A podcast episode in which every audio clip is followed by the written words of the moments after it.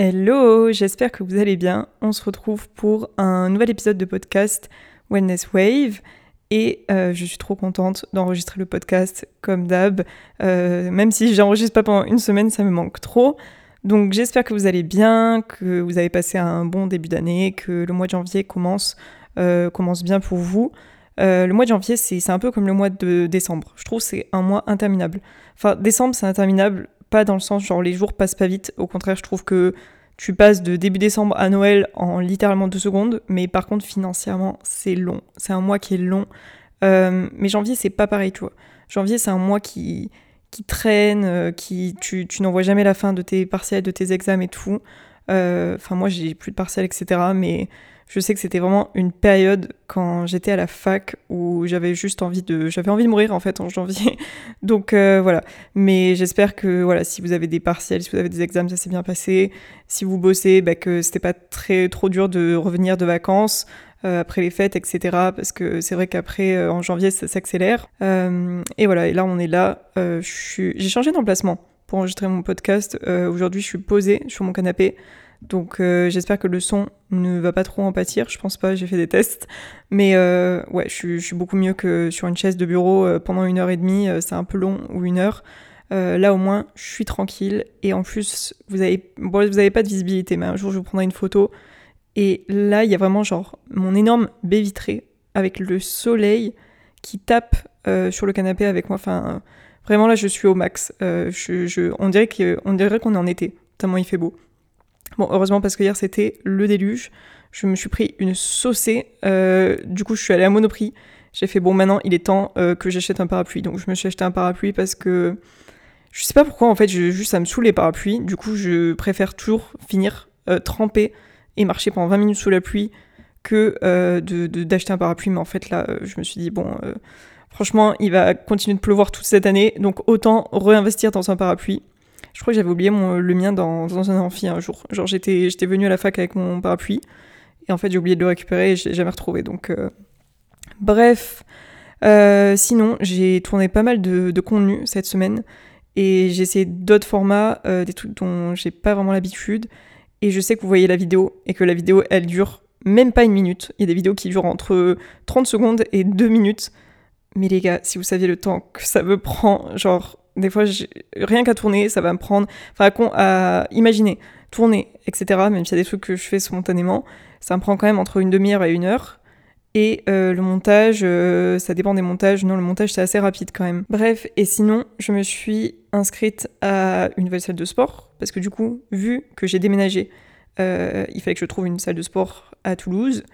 Et le truc, c'est qu'il n'y a pas... énormément de salles en centre-ville. Alors les gens qui étaient à la salle de sport Toulouse, ils vont me dire mais t'abuses Claire, mais en vrai de vrai, genre il y a Basic Fit et moi je suis jamais allée à Basic Fit parce que déjà ce orange, je ne supporte pas, ok ? Je supporte pas ce orange, juste faites des salles noires. Et surtout, enfin on m'a toujours dit que c'était archi blindé, que c'était n'importe quoi, donc je pense que ça dépend vraiment, genre les petits Basic Fit dans les petites villes, ça doit être plus ou moins tranquille. Mais apparemment, on m'a toujours dit que ce Toulouse, c'est Bagdad, donc j'avais pas envie de m'inscrire là-bas. Et en fait, il y a un Fitness Park qui va ouvrir dans 1 semaine chez mes parents. Donc je rentre pas souvent chez moi, mais au moins quand je vais chez mes parents, bah, j'ai aussi cette salle là-bas. Donc je voulais une salle en fait qui est à la fois à Toulouse et à la fois chez mes parents. Puis surtout que du coup chez mes parents, comme c'est une ville paumée, en soi il y a personne, et du coup, les salles de sport sont pas non plus très blindées. Donc je sais que pour filmer du contenu et tout, c'est vraiment hyper cool, hyper tranquille. Donc voilà, c'est pour ça que j'ai décidé de prendre autre chose. Et oui voilà, donc en gros, dans le centre, il y a Toulouse où... putain, mais je suis tellement fatiguée. Genre mon cerveau n'arrive pas à réfléchir, donc je suis désolée si cet épisode n'a pas de sens. Mais oui, donc il y a soit Basic Fit, soit Fitness Park, soit... franchement, je n'aime pas ce genre de salle. Genre Keep Cool, etc. C'est plus des salles, si tu veux vraiment vite fait faire du sport ou vite fait faire du cardio et tout. Si tu veux vraiment faire de la muscu, genre il n'y a pas les mêmes machines qu'à Fitness Park, etc. Donc, genre non. Genre, j'avais pas envie de m'inscrire là-bas. Et il n'y a que ça ici. Il y a ça, il y a Lady Concept, je crois, quelque chose comme ça. Enfin, bref, pas des salles qui vraiment te donnent envie, tu vois. Et du coup, je me suis dit, bon, bah, je vais m'inscrire à Fitness Park. Et il y a une salle Fitness Park en centre-ville. Les autres, elles sont vraiment genre... Enfin, tu peux pas y accéder en métro, tu vois. Donc, il y a vraiment une salle en centre. Et en vrai, je me suis dit, il va y avoir du monde. Parce que c'est le mois de janvier, parce que j'y suis allée à des horaires qui sont quand même des horaires où il y a un petit... Enfin, normalement, il y a un peu de monde. Mais les gars, je ne m'attendais pas à ça. C'est-à-dire que, carrément, je suis rentrée dans la salle... T'avais genre la sueur des gens qui t'étouffaient, tu vois. Genre vraiment, tu ne pouvais pas respirer tellement ça transpirait, ça puait la mort. Et juste en fait, enfin, c'était pas ta séance où tu te dis j'ai ma séance et je fais tel exercice et tel exercice. C'était vraiment, tu te disais bon, il y a quoi de dispo ? Genre il y a quoi de dispo pour que je fasse un exercice au moins parce que là, genre tout est pris. Il n'y avait plus d'haltères, il n'y avait plus de barres. Franchement, j'y voyais rien. Il y avait trop de monde. En fait, les gens viennent en groupe de 4-5 personnes. Et c'est le zoo. Genre, c'est le zoo. J'ai pas d'autre explication, mais c'est vraiment genre le bordel. Il y avait de la place nulle part. Il y avait des gens qui restaient sur les machines 1 heure. Genre, c'est-à-dire que je suis arrivée, j'ai fait ma séance, je suis partie de ma séance et je crois que j'ai fait 1h30. Les gens étaient toujours au même endroit. Genre, je ne rigole pas. Après, je dis pas, franchement, peut-être que la personne avait 2-3 exercices à faire sur ce même truc. Mais quand même, quoi. Genre, quand même, 1h30. Enfin, moi, je veux bien, mais au bout d'un moment, genre, moi aussi, j'ai envie de faire du sport. Du coup, franchement, j'étais énervée. J'ai fait ma séance, mais j'étais pas du tout détendue. Je sentais que... Enfin, j'étais obligée de respirer au début parce que j'étais en train de commencer à être anxieuse, en train de faire du sport. Et j'ai pas envie de ça, mais en même temps, il y a tellement d'agitation, tellement de monde, t'as pas la place, tu peux pas faire ta séance correctement. Donc j'avoue que ça m'a un peu dégoûtée. Donc j'étais assez déçue, je m'attendais quand même à une salle beaucoup plus grande, et encore une fois, c'est pas les gens le problème. Genre pour moi, c'est pas le fait qu'il y ait plein de gens à la salle de sport, du coup, fait chier, il y a trop de gens. Non, le problème, c'est les salles de sport en elles-mêmes. Genre en France... Les salles de sport sont trop petites, beaucoup trop petites, parce qu'il n'y a pas l'espace. Je suppose que ça doit coûter une blinde de louer en centre-ville. Donc elles n'ont pas l'argent et elles n'ont pas l'espace. Donc elles font des salles qui sont honnêtement pas assez grandes pour la population au mètre carré. Et il n'y en a pas assez. Voilà, en nombre de salles de sport, il n'y a pas assez de salles de sport. Donc franchement, si là, un jour, vous avez un business plan, là, écoutez-moi, si vous avez envie d'ouvrir une salle de sport, je vous en supplie, ouvrez une salle de sport, voilà. Pour tous les gens qui font de la muscu, on n'en peut plus d'être serrés comme des sardines dans les salles de sport. Alors je sais qu'en soi, les propriétaires, à mon avis, s'en battent les couilles. Voilà, franchement, le géant de Fitness Park, et encore qui fait des bonnes salles, donc je le remercie, parce que toutes les salles Fitness Park où je suis allée quasiment, c'est quand même bien équipé, elles sont propres, etc. Mais je pense qu'ils s'en foutent un peu que nous, on soit entassés dans les salles de sport, parce que, dans tous les cas, lui... il s'en fiche, tu vois. Je pense que lui, s'il veut aller au sport, il a sa propre salle. Mais... mince, quoi. Genre, aux États-Unis c'est pas comme ça. Genre, t'as des salles immenses. T'as tellement d'espace. Personne se marche les uns sur les autres. Donc, et là, en plus, dites-vous que je vous parle uniquement de faire du sport. Genre, si je vous parle d'aller à la salle et en plus filmer du contenu, ce que moi, je fais, en fait, moi, je suis pas gênée. Genre, je me dis pas... Ah, je vais filmer, j'ai honte et tout. Enfin, je suis pas du tout gênée par le regard des gens, parce que je regarde pas. Mais par contre, je n'ai pas la place. Genre, je peux pas même poser mon téléphone. En soi, ça prend quand même un peu de place. Et vu qu'on est déjà tous les uns sur les autres, bah, ça gêne. Et j'ai pas non plus envie de gêner les gens pendant qu'ils font leur séance.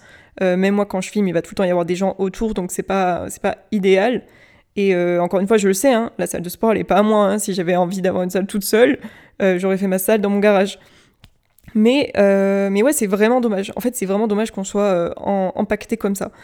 Donc, je sais pas si c'est parce que c'est janvier ou les horaires ou je ne sais quoi, mais du coup, il faut absolument que j'essaye d'y aller beaucoup plus tôt. Donc là, je pense que je vais m'arranger pour pouvoir y aller vers 6h du mat, parce qu'à mon avis, 6h du mat, il y a un peu moins de monde. Franchement, les gars, si la salle est blindée à 6h du mat, je pète un câble. Je pète un câble. Genre, il faut arrêter, les gens, ils ont pas de vie ou quoi. Mais du coup, on verra ce que ça donne. Je vous tiendrai au courant. Le truc, c'est que je peux pas le faire pour l'instant, parce que, en gros, je me suis inscrite, du coup, à la salle de chez mes parents, qui n'a pas encore ouverte, qui était censée ouvrir ce mercredi, mais qui ouvre la semaine prochaine. Il faut suivre, hein, parce que c'est un peu compliqué. Et il y avait une offre où en gros j'avais, je sais plus, je crois que j'ai économisé 60-80 €, donc c'était quand même pas mal. Donc j'ai pris cette offre pour m'inscrire là-bas, vu que c'est une toute nouvelle salle qui ouvre, et j'ai dit, du coup, je peux quand même l'utiliser à Toulouse, parce que là, je suis surtout à Toulouse en fait, donc je m'inscris ici, mais en soi, c'est majoritairement pour aller aussi au Fitness Park de Toulouse, puisque t'as accès à tous les Fitness Park de France, ce qui est l'avantage, parce que sinon j'irais chez Basic Fit. Ah oui, il y a ça aussi chez Basic Fit. Depuis qu'ils ont changé leur truc où tu peux avoir qu'une seule salle, mais les gars, mais vraiment, ça c'est abusé. Ça, je trouve ça d'un manque de respect quand même, de bloquer les gens sur une seule salle, c'est n'importe quoi. Bref. Donc, j'avais bien demandé, c'est bon, je pourrais aller à la salle à Toulouse, blabla. On m'avait dit oui, de toute façon, tu vas recevoir un QR code, nanana. Bon, déjà, je sais même pas pourquoi il n'y a plus de carte, mais soit. Donc, je fais OK. Donc, je me rends à ma salle à Toulouse. Et j'ai bien fait d'y aller quand il y avait quelqu'un à l'accueil, parce que du coup, la personne me dit, en gros, parce que j'avais toujours pas reçu mon QR code, moi, en fait. Je ne l'ai toujours pas. Au jour d'aujourd'hui, nous sommes le 10 janvier, la salle était censée ouvrir demain, je n'ai pas mon QR code. Du coup, je dis, moi, en fait, je suis inscrite, donc comment je fais, etc. Est-ce que vous pouvez m'ouvrir ? Donc le mec à l'accueil doit me chercher dans son fichier, nanana. Il me dit, ah oui, en effet, c'est vrai, vous avez bien payé pour le mois, tout ça, vous êtes inscrite. Parce que j'ai payé quand même, hein. Voilà, j'ai payé là. Donc c'est pour ça aussi que j'aimerais bien, pour aller à ma salle de sport juste. Et il me dit, ok, en fait, tant que vous n'avez pas le QR code, il faut qu'à chaque fois à l'accueil, vous veniez demander qu'on vous ouvre. Donc en vrai, c'est très chiant. C'est très très chiant. Surtout qu'en ce moment, du coup, tout le monde est en train de s'inscrire.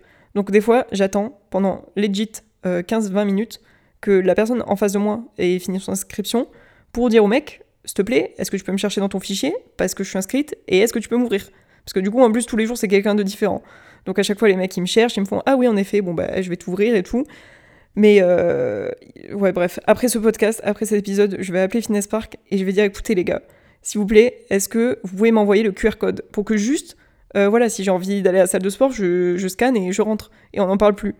Parce qu'en plus, j'aime pas parler, je suis à ma salle de sport, je suis concentrée, je fais ma séance, je regarde même pas les gens, je sais même pas qui c'est qu'il y a autour de moi, j'ai mes écouteurs, j'entends rien. Des fois, il y a des gens, ils me parlent, j'entends pas, j'ai les écouteurs, les gars. Donc, bref, voilà. C'est pas un énorme problème, hein. C'est vraiment, là, je vous raconte mes péripéties, je vous raconte ma vie, on passe un petit moment détente. J'ai des potes, en fait, j'ai plein de potes qui sont à Toulouse maintenant, comme moi, et que j'ai pas vu mais depuis des années, parce que du coup j'étais à Paris ou eux ils étaient ailleurs et du coup on se voyait jamais, mais là comme tout le monde est un peu revenu, c'est cool parce que on va pouvoir se voir, j'ai trop hâte. Donc bon, on attaque avec l'épisode du jour. Je vous fais toujours une petite intro comme ça pour discuter tranquillement, mais le sujet du jour est un petit peu, là j'ai pris des notes pour ce sujet parce que c'est un petit peu dans la philosophie, j'ai pas trop envie de me perdre, mais c'est la peur de l'échec. Alors la peur de l'échec, je pense que on l'a toutes déjà ressentie une fois, ou on le ressent encore aujourd'hui, c'est sûr que dans toute votre vie, vous aurez forcément peur soit d'avoir des échecs, ou de rater des choses, ou soit de vous-même être un échec, ou que votre vie soit un échec. En tout cas, c'est vraiment quelque chose que j'ai remarqué en parlant avec des potes autour de moi, en parlant avec mon copain, des adultes.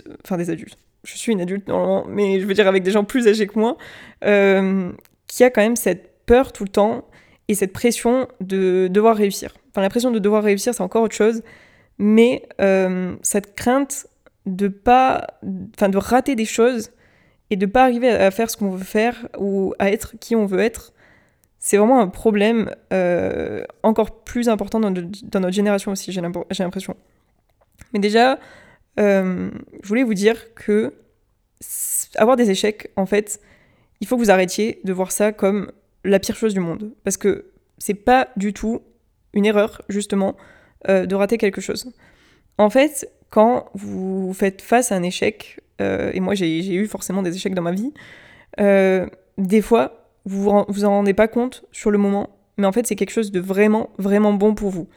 Alors là je suis un peu dans le côté spirituel, donc peut-être qu'il y a des gens qui vont pas être d'accord avec moi, et il n'y a pas de problème, mais je pars toujours du principe que s'il y a quelque chose dans ma vie que je souhaitais vraiment, ou que j'avais envie qu'il arrive, etc., et que cette chose-là, au final, elle n'arrive pas. Au final, vous n'êtes pas pris dans l'endroit où vous voulez être pris, vous ne pouvez pas prendre cet avion, vous pouvez pas faire ce voyage, vous pouvez pas rencontrer cette personne, enfin bref, peu importe ce que c'est, la situation que vous souhaitez n'arrive pas, ben en fait, pour moi, c'est toujours que c'est la meilleure chose en fait qui pouvait vous arriver.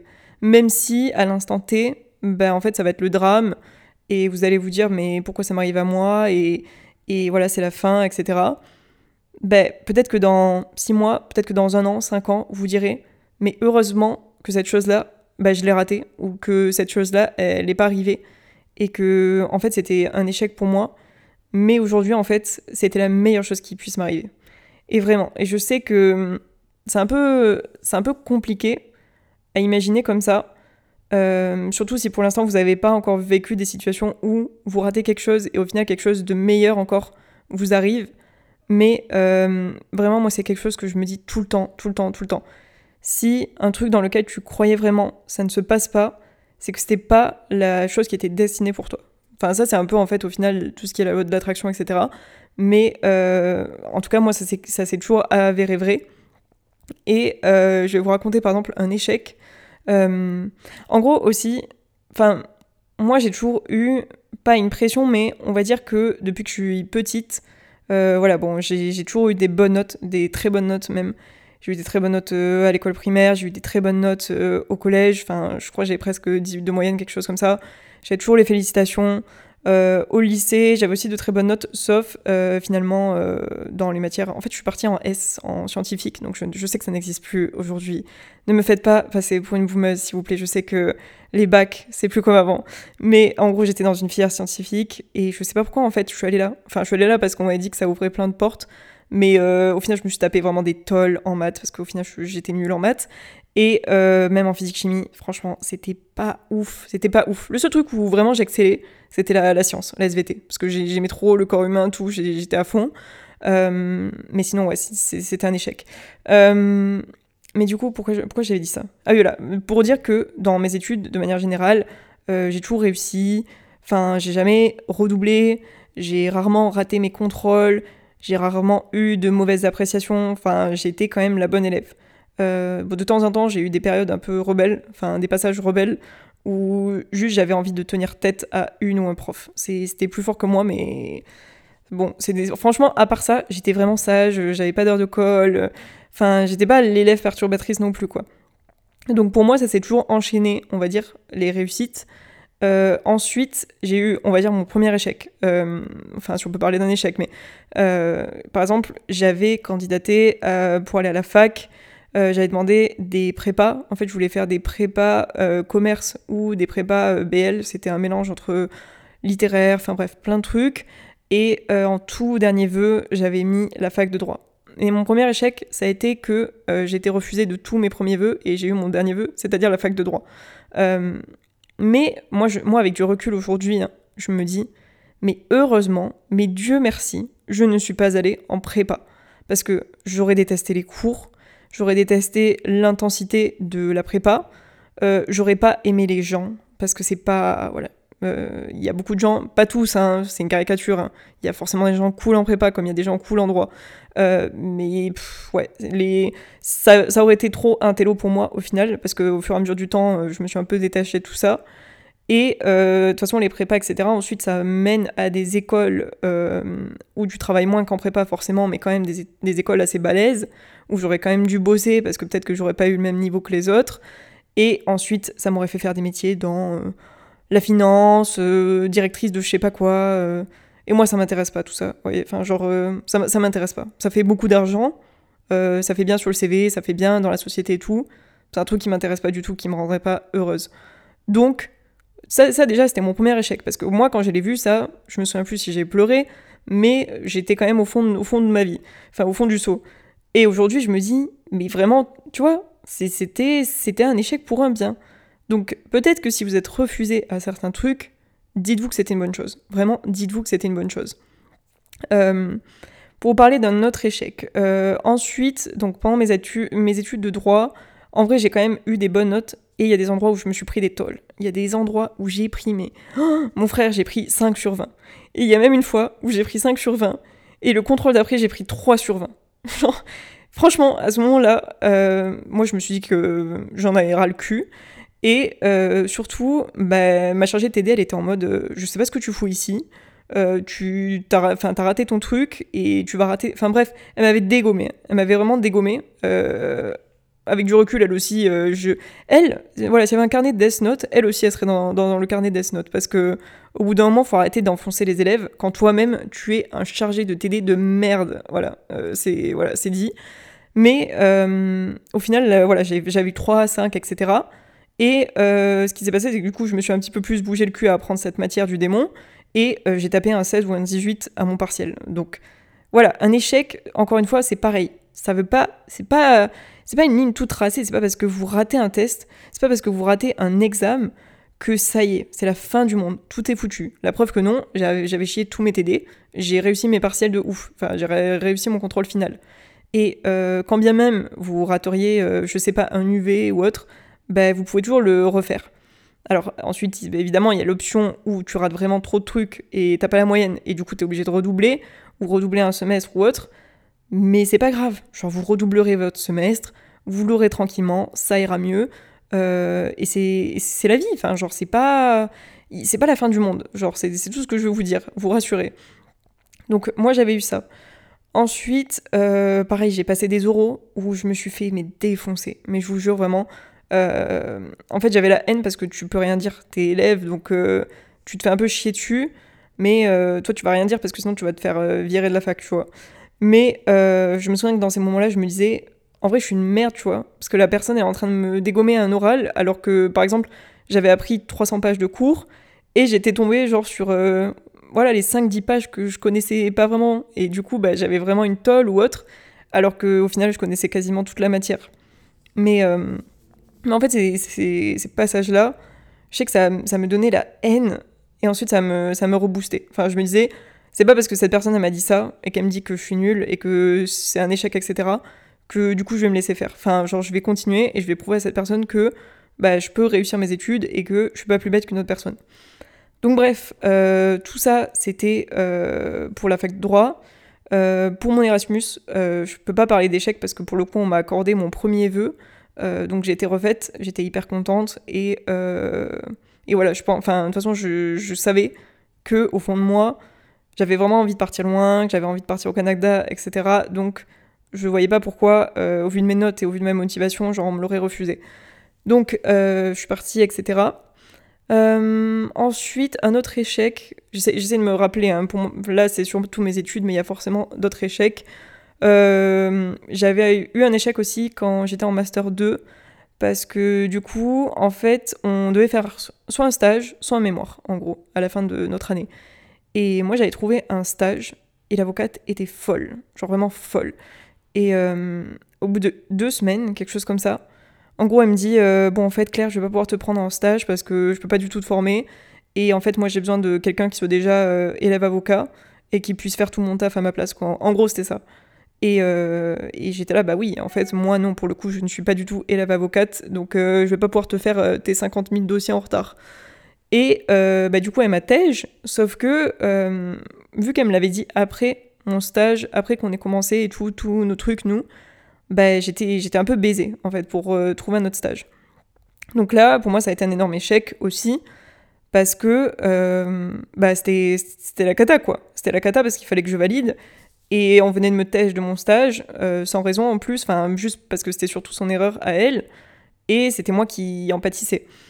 Et au final, du coup, j'ai réussi à voir avec mon prof et j'ai pu, du coup, prendre l'option mémoire. Donc, j'ai dû faire un mémoire. Et au final, les gars, c'était trop bien. C'était trop bien. Enfin, non. Le mémoire, c'est une mauvaise expérience. Les gens qui aiment faire un mémoire, je sais pas, vous êtes fous. Voilà, vous êtes des fous de recherche. Mais moi, un mémoire, c'est vraiment la tâche ultime pour t'achever dans tes études, tu vois. Mais du coup, j'avais pris le mémoire. Et en vrai, mon prof était quand même hyper sympa. Et en fait, c'est la période où Macron a pris son petit micro et nous a dit « Eh bien, vous êtes en confinement et vous allez rentrer chez vous. » Et en fait, j'étais trop posée parce que j'étais enfermée chez moi. Donc, faire un mémoire, c'était OK parce que j'avais que ça à faire. J'étais enfermée, donc je pouvais pas faire de sortie, je pouvais pas avoir de gens. Donc, j'avais plus qu'à écrire, j'avais plus qu'à lire et à écrire. Alors que mes potes qui étaient en stage, bah, du coup, ils ont dû faire leur stage en visio, ils ont fait des horaires de ouf. parce que justement ils étaient en télétravail et qu'il y a vraiment des gens au début qui ont abusé du télétravail et qui en ont profité pour se servir de leur stagiaire pour, pendant le Covid, pour faire plein de trucs, enfin bref. Et moi je me suis dit franchement, faire un stage dans ces conditions-là, dans le premier confinement, c'est pas une vie. Donc, encore une fois, un échec qui s'est avéré être très bien pour moi. Genre, j'étais refaite de ne pas avoir de stage et de juste être tranquillement en train de faire mon petit mémoire chez moi. Voilà, ça il faut le noter. Ensuite, après, ça c'est pas des échecs, mais j'ai déjà eu des problèmes avec des avions, j'ai eu des vols qui ont été annulés parce qu'il y avait une tempête, blablabla, du coup au final, on avait dû adapter notre séjour et on est resté par exemple sur une île qui était incroyable. Mais ça c'est plus des événements, c'est pas des échecs pour moi parce que c'est juste les conditions externes quoi. Après en termes de relations c'est pareil, j'ai eu plein d'échecs dans mes relations amoureuses et je me disais toujours mais c'est la fin du monde parce que on se sépare ou parce que ça marche pas avec lui, etc. etc. Et aujourd'hui, je me dis, mais heureusement que ce mec m'a larguée. Vraiment, je me dis, mais heureusement que je ne me suis pas retrouvée en couple avec ce mec-là ou ces mecs-là. Parce que sur le moment, en fait, tu te rends pas compte parce que t'es jeune et parce que t'es fou amoureux et t'es complètement aveugle, t'es complètement débile. Mais avec du recul, je me dis, franchement, ce mec, il avait pas d'ambition ou alors il était nul. Où aujourd'hui, franchement, il est vraiment devenu moche. Enfin, je sais pas comment dire, mais avec du recul, tu te dis, franchement, la vie, elle, sur le coup, j'avais l'impression qu'elle me faisait vivre le pire truc, mais en fait, c'était que pour du positif plus tard. Et du coup, je suis ravie que ces relations-là aient été menées à l'échec. Alors, ça veut pas dire que au moment de la relation, genre, c'est pas une bonne relation. Enfin, j'ai eu de tout, hein. J'ai eu des trucs toxiques, j'ai eu des trucs pourris, j'ai eu des trucs pas respectueux, j'ai eu des trucs aussi où c'est moi, finalement, qui ai été nulle avec les mecs.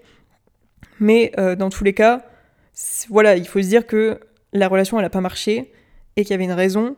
Et tu t'en rends compte des années après que oui, il y avait bel et bien une raison pour laquelle cette relation n'a pas marché.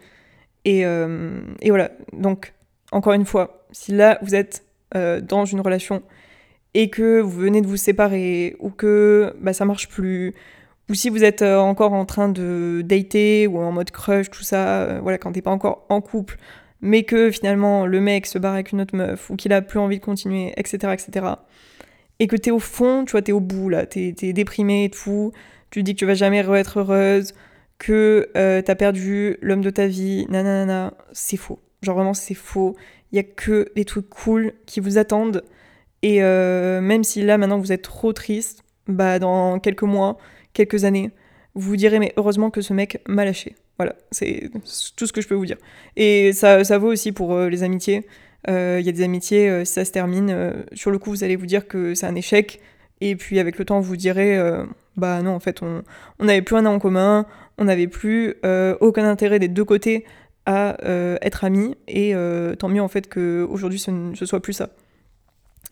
Donc voilà, je voulais tout ça pour vous dire que ça a du bon d'avoir des échecs parce que ça peut vous amener vers une autre voie, ça peut vous amener littéralement vers une autre vie, en fait tout ce qui se passe c'est pour vous, genre même si vous, sur le moment vous pensez pas, mais les échecs c'est important parce que ça vous permettra de reprendre une bonne direction, que ce soit dans vos études, dans votre carrière, dans les endroits où vous allez devoir déménager, vos relations, enfin bref, plein de choses qui vous montreront ce vers quoi vous devez aller.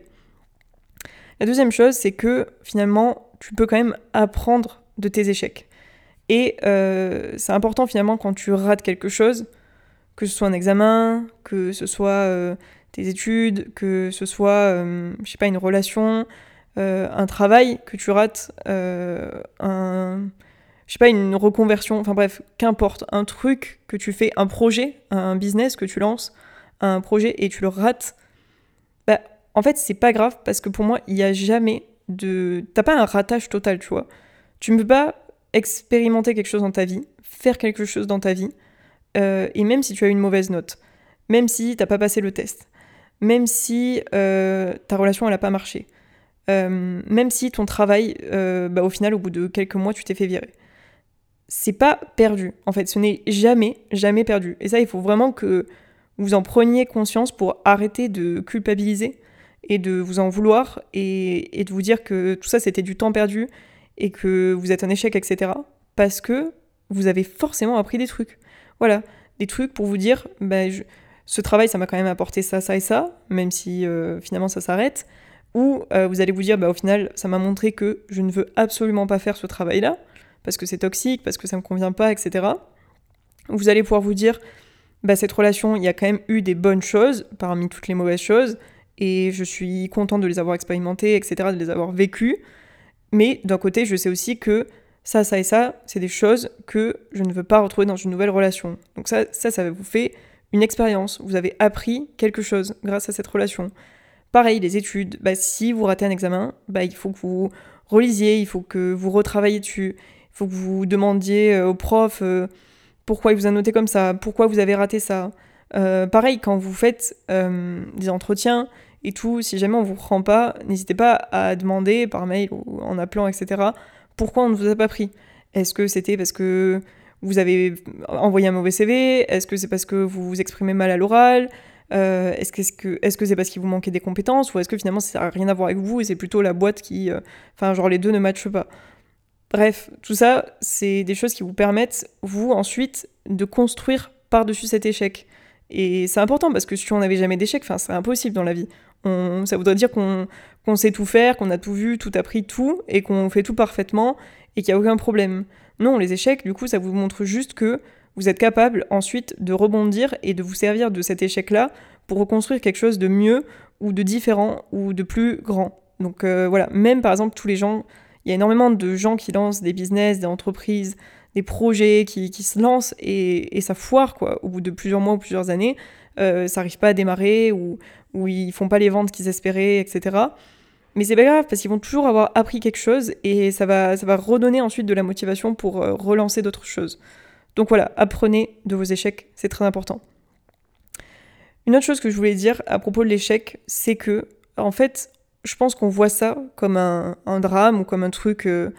on sent que c'est la fin du monde, on est triste, on est déprimé, on est déçu de nous, etc. Parce qu'on pense qu'on n'a qu'une seule chance. On pense que dans la vie, si on rate tel examen, c'est fini. Toutes nos études sont un échec, on ne pourra plus jamais se lancer, etc. Alors que c'est faux, c'est complètement faux. Combien de fois, voilà, vous pouvez rattraper des examens ratés, vous pouvez rattraper des partiels ratés, vous pouvez redoubler si jamais vous n'avez pas réussi à rattraper avant, vous pouvez compenser entre les matières. Si jamais vous avez raté un concours, aujourd'hui en France, je crois qu'on peut passer quand même entre 3 à 6 fois la plupart des concours, donc vous pouvez repasser votre concours. Et encore une fois, je vous dis, imaginez vous ratez toutes vos options de ce concours. Moi je vous dis, vous en rendez pas, peut-être pas compte à ce moment-là, mais c'est que pour moi vous étiez pas fait pour ça. Et il y avait autre chose de mieux, enfin de plus adapté à vous qui vous attendait ailleurs. Donc imaginez vous avez raté 3 fois médecine, je suis sûre qu'il y a quelque chose d'autre qui vous rendra bien plus heureux, qui existe. C'est impossible que sur la Terre il n'y ait pas un truc qui existe qui vous correspondra. Donc ne vous affligez pas sur votre sort et ne vous dites pas que on a droit qu'à une seule chance pour tout, et qu'ensuite, si on rate, c'est la fin. Parce que c'est faux. C'est pareil, une relation, tu vas être avec un mec, etc., et ça va se terminer, imagine. Et là, tu vas te dire, ça y est, j'ai plus droit au bonheur, je vais plus jamais tomber amoureuse, plus personne va tomber amoureux de moi, etc., etc. Et c'est faux. Genre, non, tu peux te remarier à 50 ans, à 80 ans, si t'as envie. Tu peux tomber amoureux à 18 ans, comme tu peux tomber amoureux à 35 ans. Enfin, il n'y a pas d'âge pour recommencer des choses et si jamais vous faites face à un échec, pour recommencer. Pareil, si tu rates un job ou si tu te fais virer, ça ne veut pas dire que tu n'auras plus jamais la chance de retravailler dans un job comme ça ou au même niveau ou avec la même énergie, etc. Tu pourras toujours recandidater, re-essayer d'autres entreprises. Tu pourras toujours déménager dans un autre pays, tu vois. Enfin, par exemple, on voit vraiment pas plus loin que notre nez, mais... Faut se dire que la planète, elle est immense. Genre, tu pourrais limite reconstruire toute ta vie ailleurs. Genre, tu pourrais prendre un billet d'avion et rencontrer plein de nouvelles personnes, recommencer de nouveaux tafs, te trouver de nouvelles passions. Enfin, en fait, on n'est pas juste un truc fini, et une fois qu'on a un nombre X de chances par année ou dans notre vie, et à chaque fois qu'on rate sur ça, bah, c'est fini, et à la fin, on s'arrête et on ne peut plus rien recommencer. Non. Donc, quand vous ratez, bah, réessayez. Et quand ça marche plus, bah, changez d'orientation. Enfin, genre, prenez votre chemin et partez vers un autre chemin. Autre chose que je voulais dire sur la peur de l'échec, en fait, je pense que ça nous touche profondément. Et quand on rate quelque chose et quand on perd quelque chose, en fait, on se sent vraiment mal intérieurement parce que finalement, je trouve que ça touche à notre propre fierté. Genre, t'es fier, tu vois, quand t'as vraiment travaillé énormément pour un examen ou autre. Bah, quand tu rates, tu vois, c'est horrible cette sensation de rater alors que t'as fourni autant d'efforts. Tu te dis, mais pourquoi, alors que j'ai tant investi, bah, j'ai raté mon partiel. Et ça, c'est dur. Ça, c'est dur parce que t'as mis tous tes efforts, t'as quand même une certaine fierté, tout ton travail et tout là-dedans, et malgré tous tes efforts, bah, ça rate. Et c'est pareil pour une relation. Tu vas te dire, avec toutes les fois où j'ai essayé, avec tous les efforts que j'ai fait pour cette personne, avec tout ce que je lui ai donné, toute ma gentillesse, mon amour, mon temps, mes secrets, enfin mon intimité, tout, comment au final la personne, elle peut me tromper ou me quitter ou décider de partir loin de moi, etc., etc., avec tout ce que j'ai fait. Et ça touche ta fierté parce que tu te dis, enfin, je me considérais comme une personne bien, une personne avec qui t'as envie d'être en couple, etc. Et au final, la personne, elle te lâche. Donc là, par exemple, tu vois, ça touche directement ta fierté. Enfin, moi, je sais que je me suis déjà sentie, je me suis déjà fait larguer. Et je me suis déjà dit, mais attends, mais genre, le mec, avec tout ce que j'ai fait, genre, il me fait ça. Et donc là, ta fierté, elle prend vraiment un coup. Et c'est pareil pour un job. Tu vois, tu passes quand même des entretiens, tu fais le début de taf, etc., où tu apprends plein de choses, tu aides tes collègues, tu aides ton patron, tu prends du temps souvent, tu fais des heures sup, tout. Et là, imagine, tu te fais virer ou rétrograder, ou enfin, bref, il y a un truc qui se passe de négatif dans ton taf. Bah là, ta fierté, tu vas te dire, mais attends, mais genre, on me fait ça à moi, genre, on me dégrade à moi comme ça. Et c'est ça aussi qui fait qu'on n'a pas envie d'échouer, parce que au fond de nous, on a l'impression, enfin, on va se dévaloriser ensuite, et on va avoir l'impression qu'on a moins de valeur, et que tout ce qu'on avait construit, et tout ce qui faisait qu'on était fiers, voilà, on était fiers de notre relation, on était fiers de notre travail, on était fiers d'avoir réussi nos études, etc. Bah, au final, cette, entre guillemets, illusion de réussite et cette illusion de fierté, bah, elle s'écroule quand tu rates quelque chose, et ton moi profond, ta fierté intérieure, elle en prend un coup. Et du coup, en fait, ça m'amène à me demander, est-ce qu'on a vraiment peur de l'échec, ou est-ce qu'on a vraiment peur de l'échec par rapport aux autres, enfin par rapport à comment les autres voient notre échec?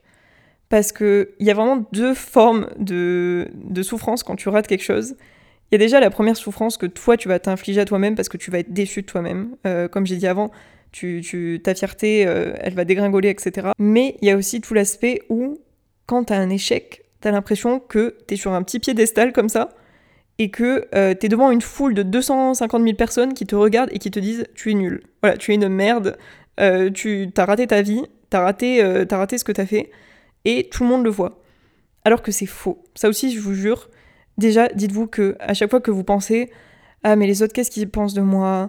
Ah, mais les autres, qu'est-ce qu'ils vont dire de ça et tout ? Qu'est-ce que les autres, ils vont dire s'ils voient que j'ai raté ?» Les autres, ils sont focus sur eux-mêmes. Voilà, chaque personne est, aujourd'hui, surtout en 2023, tout le monde est très focus sur soi-même. Beaucoup d'introspection, de machin, de développement perso, blablabla. C'est notre culture aujourd'hui, c'est le truc de notre génération. Et du coup, il y a encore des gens qui vont vraiment regarder chez le voisin, mais on a quand même plus tendance à se focaliser sur nous que à regarder ce qui se passe ailleurs. Donc déjà, arrêtez de vous dire que absolument tous les regards sont fixés sur vous et tous les gens regardent votre vie de A à Z et s'interrogent sur votre vie, etc., de A à Z, toute la journée, parce que c'est pas le cas. Et surtout, en fait, quand bien même quelqu'un va vous dire « ah bah oui, t'es une merde, genre t'as raté ça, t'es une merde », bah ok, enfin dans tous les cas, au moins dites-vous que vous avez essayé, et que, enfin c'est pas à l'autre personne en fait de juger déjà si vous avez raté quelque chose ou non, et en fait sa pensée elle doit pas vous impacter. Mais je sais que c'est plus facile à dire qu'à faire, moi je vous dis ça dans l'épisode de podcast, mais évidemment que quand tu rates, je sais pas moi, ton test, ton contrôle ou autre à l'école, bah, par exemple tes parents souvent c'est les premiers à t'engueuler, ou ton instit aussi, mais plutôt tes parents qui vont te dire mais qu'est-ce que t'as fait, genre t'as pas révisé, tu vas être puni en fait. Souvent tu vas être puni quand t'as un échec, quand t'es petit.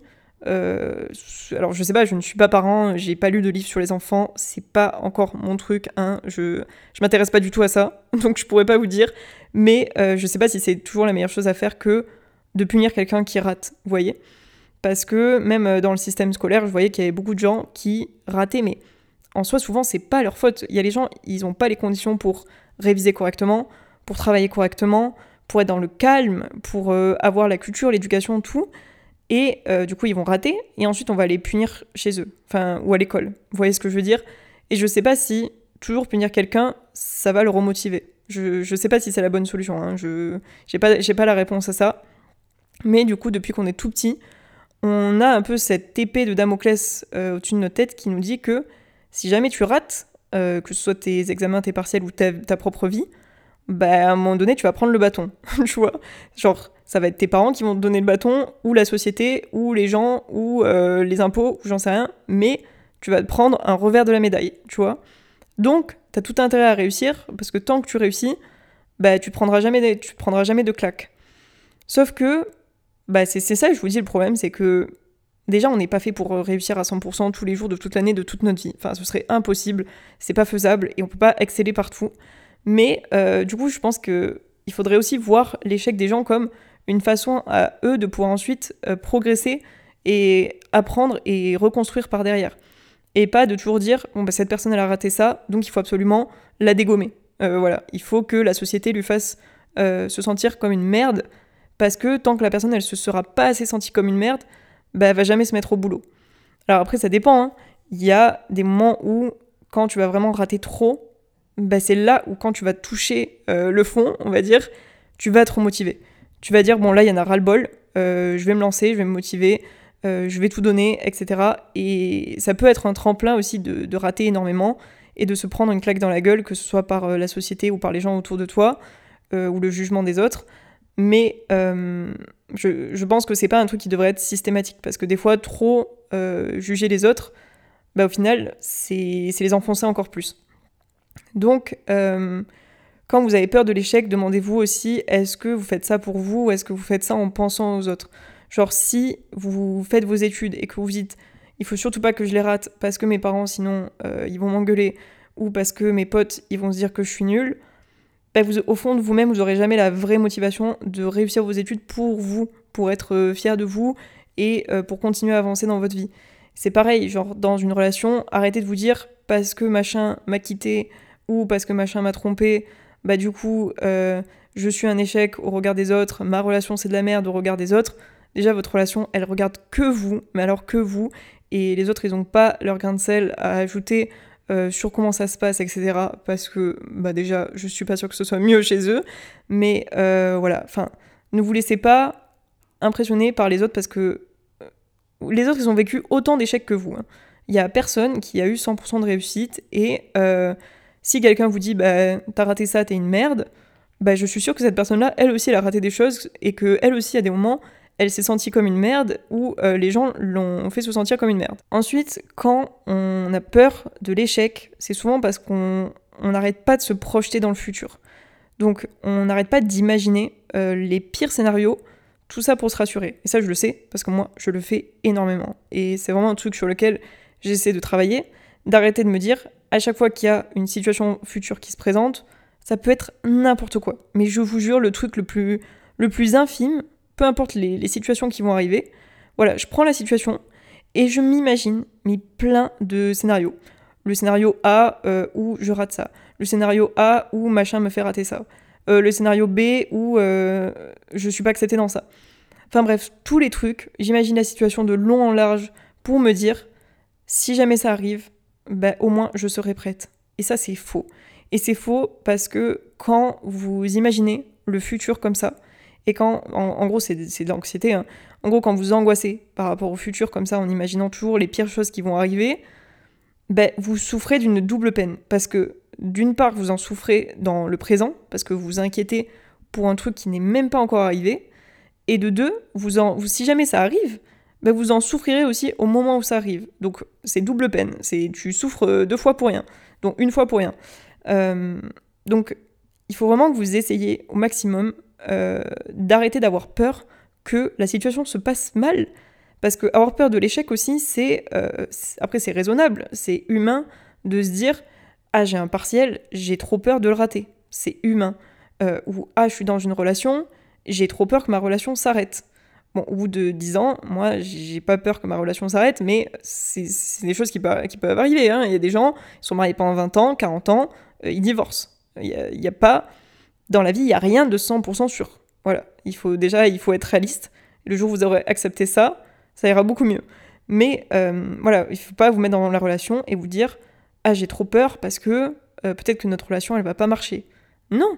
Genre, mets-toi dans la relation et dis-toi « Notre relation, elle a autant de chances de bien marcher que de ne pas marcher. Et mes partiels, j'ai autant de chances, voire peut-être sans doute plus, de le réussir que de le rater. » Mon entretien d'embauche, j'ai autant de chances de le réussir que de le rater. Faut pas toujours penser négatif. Et ça, je sais que c'est dur. Vraiment, je sais que c'est dur, je vous le dis. J'y travaille moi-même, mais à chaque situation, arrêtez de vous imaginer le pire et arrêtez de vous dire « Ah, ça va être un raté. Ah, ça va être un raté. » Et ça, c'est normal. On le fait aussi parce que on a des expériences passées qu'on projette dans le futur. Donc, si vous avez déjà raté un contrôle avant, si vous avez déjà raté un partiel avant, ben, vous allez forcément être plus enclin à vous imaginer que vous allez rater les prochains. Quand tu fais des oraux, moi je me souviens mes premiers oraux de L1, j'étais assez confiante parce que j'avais jamais fait d'oraux comme ça. Donc j'avais pas d'expérience passée à me remémorer, si vous voulez. Je me suis lancée, j'ai fait mes oraux, ça s'est bien passé. Mais plus les années avançaient, et oui, dites-vous que plus les années avançaient dans mes études, plus j'étais en panique pour mes oraux. Enfin, ou même mes partiels écrits d'ailleurs. Mais pourtant, ça faisait 5 ans. Ça faisait 5 ans que je fais des oraux, et que d'ailleurs, en plus, j'avais de meilleures notes aux oraux qu'à l'écrit. Mais je me disais toujours, putain, mais si je le rate, ou si ça se passe comme cet oral qui s'était passé, ça va être un échec, ça va être une cata. Et c'est normal, c'est parce que vous avez vos expériences, ou on va dire des mini-traumas passés, qui font que vous allez vous projeter comme ça vers l'avenir. Mais ne le faites pas. Ne le faites pas parce que, quand même, 99% du temps, ça se passe bien. Et il n'y a pas de raison que ce soit un échec. Après, voilà, vous pouvez être réaliste avec vous-même. C'est sûr que si vous avez révisé la veille pendant une demi-heure, juste un cours de 400 pages pour le lendemain à l'oral ou à l'écrit, bon, là, je ne vais pas vous mentir, vous pouvez avoir un petit peu peur de l'échec, parce que ça risque d'arriver. Mais ça aussi, c'est à vous de vous organiser et d'être conscient de ça. Mais dans les relations, dans les entretiens, il y a plein de choses il y a des choses aussi sur lesquelles vous n'aurez aucun contrôle. Vous n'aurez pas le contrôle. Donc arrêtez d'avoir peur de rater X ou Y choses sur lesquelles vous-même, vous ne pouvez pas savoir, en fait. Je pensais aussi que ceux qui n'ont connu aucun échec, ou en tout cas très peu d'échecs dans leur vie, ben pour moi, c'est forcément des gens qui ont pris aussi très peu de risques. Voilà, qui sont restés dans leur zone de confort, dans leur petite ville, avec les mêmes gens. Les gens qui connaissent bien, qu'il ne faut pas trop changer de relation. Pareil, pas des jobs plus compliqués que ça. Que c'est papa ou maman qui a eu la connaissance de machin, qui t'a retrouvé un job à la mairie bien tranquillou, et du coup tu te bouges plus, qui n'a pas cherché à lancer des projets ou à lancer une entreprise. Ça c'est encore autre chose, tout le monde n'est pas fait pour l'entrepreneuriat, hein, mais c'est un exemple. Ou qui restait dans sa relation toxique parce que bah, c'était confortable plutôt que d'aller vers une autre personne. Voilà, toutes ces choses-là, pour moi, c'est des gens qui ne prennent pas de risques. Et malheureusement, en fait... C'est sûr qu'à chaque fois que tu prends un risque, et que tu décides de faire quelque chose de nouveau, bah oui, forcément, tu peux te rater. Ça peut se rater. Ta nouvelle relation, bah, tu sais pas si elle va vraiment marcher. Tu mises dessus, mais tu ne sais pas en soi. Ton taf, bah, tu espères que ça va bien se passer et que ton boss ne va pas te virer et que l'ambiance va être bien, etc. Mais au fond, tu ne sais pas. Tes études, tu espères que tout se passe bien, que tu réussis tes années, etc. Mais t'en as pas la certitude. Mais au moins, t'as pris le risque, tu vois. Et ça, c'est important. C'est important de faire des prises de risque parce que plus tu vas sortir de ta zone de confort, plus tu vas prendre de risques, plus tu vas vivre des expériences différentes, des expériences qui vont te construire, te rendre heureux et te faire évoluer. Et donc, il faut faire ça. En fait, tu pourras jamais grandir sans avoir eu un peu d'échec. C'est impossible pour moi. Et du coup, il faut pas que tu vois ces échecs comme quelque chose de diabolique, qu'il ne faudrait pas avoir. Et au contraire, tous les grands entrepreneurs d'ailleurs le diront, eux, ils ont eu sans doute même plus d'échecs que de réussites. Mais c'est pas grave, parce qu'une fois qu'ils ont eu des réussites, bah, ça a été des très grosses réussites. Pourquoi ? Parce qu'ils avaient eu plein de petits échecs avant qui leur ont permis d'avoir de l'expérience, de savoir ce qu'il fallait faire, pas faire, et de rebondir, et de prendre des chemins différents. Et pareil, ça rejoint un peu cette idée que ceux qui ne prennent pas de risques, au final, n'ont pas d'échecs. Quand tu te lances dans des choses, il n'y a pas besoin en fait de chercher la perfection. Il faut juste agir en fait, il faut juste se lancer, il faut juste essayer. Et c'est pas grave si tu te rates, c'est pas grave si c'est pas parfait, c'est normal. Au début, on maîtrise pas tout, on n'excelle pas dans tout, mais est-ce que le fait de faire quelque chose et de ne pas le faire parfaitement, c'est un échec ? Je pense pas. Je pense que déjà rien que le fait d'essayer et de se lancer et de faire des choses auxquelles on n'est pas habitué, bah c'est déjà une réussite. Et pour moi, même si je vais me lancer dans des projets, dans de nouvelles choses, dans de nouvelles rencontres, des nouveaux tafs, etc., et que sur le chemin, de temps en temps, bah, je me rate, bah, c'est pas grave parce que j'aurais pas cherché à viser la perfection, j'aurais juste cherché à faire de mon mieux.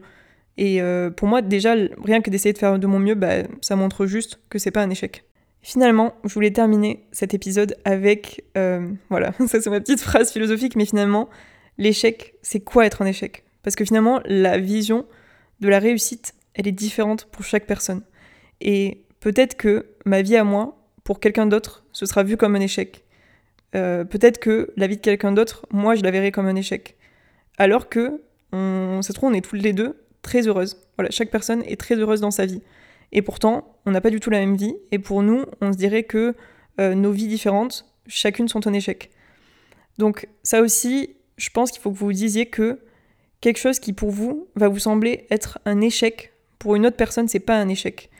Et à l'inverse, peut-être que vous allez vous dire « Ah bah telle personne, sa relation c'est un échec, voilà, ils sont très plan-plan, tout ça, ou alors ils font que voyager, ou alors ils sont H24 ensemble, etc.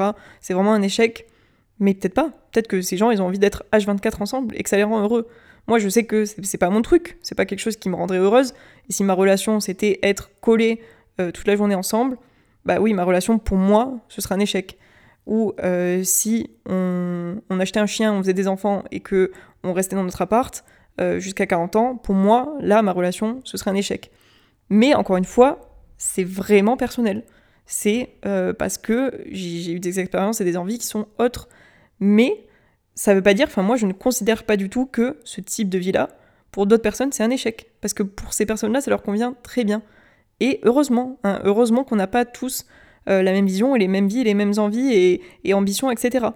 Peut-être que rester dans le même job toute sa vie, peut-être que pour nous, notre génération, c'est un échec. Nous, on voit les gens qui sont restés 30 ans dans le même job, on considère que c'est un peu un échec, parce qu'on se dit qu'on peut toujours avoir un meilleur salaire, de meilleures conditions, de meilleurs trucs dans un autre job et évoluer, etc. Mais peut-être que pour les gens qui sont restés dans ce job 30 ans, bah eux, ils sont peinards, ils sont tranquilles, ils ont l'habitude, ils sont bien. Pour eux, c'est une réussite. Et donc, voilà, il faut vraiment faire la part des choses. Et moi, quelqu'un qui me dit, par exemple, qu'il a réussi des très grandes écoles, des très grandes prépas, qu'il a un grand métier dans la finance, à la défense, à Paris et tout, et que sa vie, voilà, c'est le taf et tout, pour moi, ça, si c'était ma vie à moi, pour moi, ça, c'est un échec. Voilà, si moi, ma vie, maintenant, on me mettait dans la vie de cette personne, ma vie serait un échec, parce que je sais que ce n'est pas ça qui m'épanouit, c'est pas ça qui me fait plaisir. Mais cette personne-là, pour lui ou pour elle, il vit sa meilleure vie. C'est sa best life, là. C'est la réussite extrême. Et à l'inverse, moi, il dirait, sa vie, c'est vraiment un échec. Donc, vous voyez, tout est aussi... c'est relatif. L'échec, on n'a pas la même définition de l'échec chacun. Et il y a des choses qui, pour nous, nous paraîtront être une réussite ou un échec. Et pour d'autres personnes, ce ne sera pas le cas. Donc, n'essayez pas... Ne vous dites pas que votre vision de l'échec, c'est la même que tout le monde. Parce que c'est vraiment, vraiment très différent en fonction des gens. Écoutez, sur cet épisode qui dure maintenant presque 1 heure, Je me suis lâchée, hein. Là, je suis partie dans des trucs philosophiques et tout, un peu sur des leçons de vie et tout, mais je pense que c'était important. Et vous voyez, je pensais que j'allais parler même pas 10 minutes sur ça, et au final c'est un sujet qui m'a grave lancée. Donc j'espère que ça vous aura fait réfléchir et que vous appréhenderez en fait votre vie et vous ratez de manière un peu plus chill, et que vous direz qu'au final c'est un mal pour un bien, et que de toute façon c'est une expérience et que ça vous permettra de grandir et d'évoluer. Mais voilà, n'hésitez pas, si le podcast vous plaît, à comme d'hab le noter sur Spotify, sur Apple Podcast, à mettre un petit commentaire, ça me fait toujours énormément plaisir. Je vous remercie d'écouter le podcast, voilà, vous êtes les vrais, vous êtes incroyables, et je vous souhaite une bonne journée, et on se retrouve dans le prochain épisode. Bye.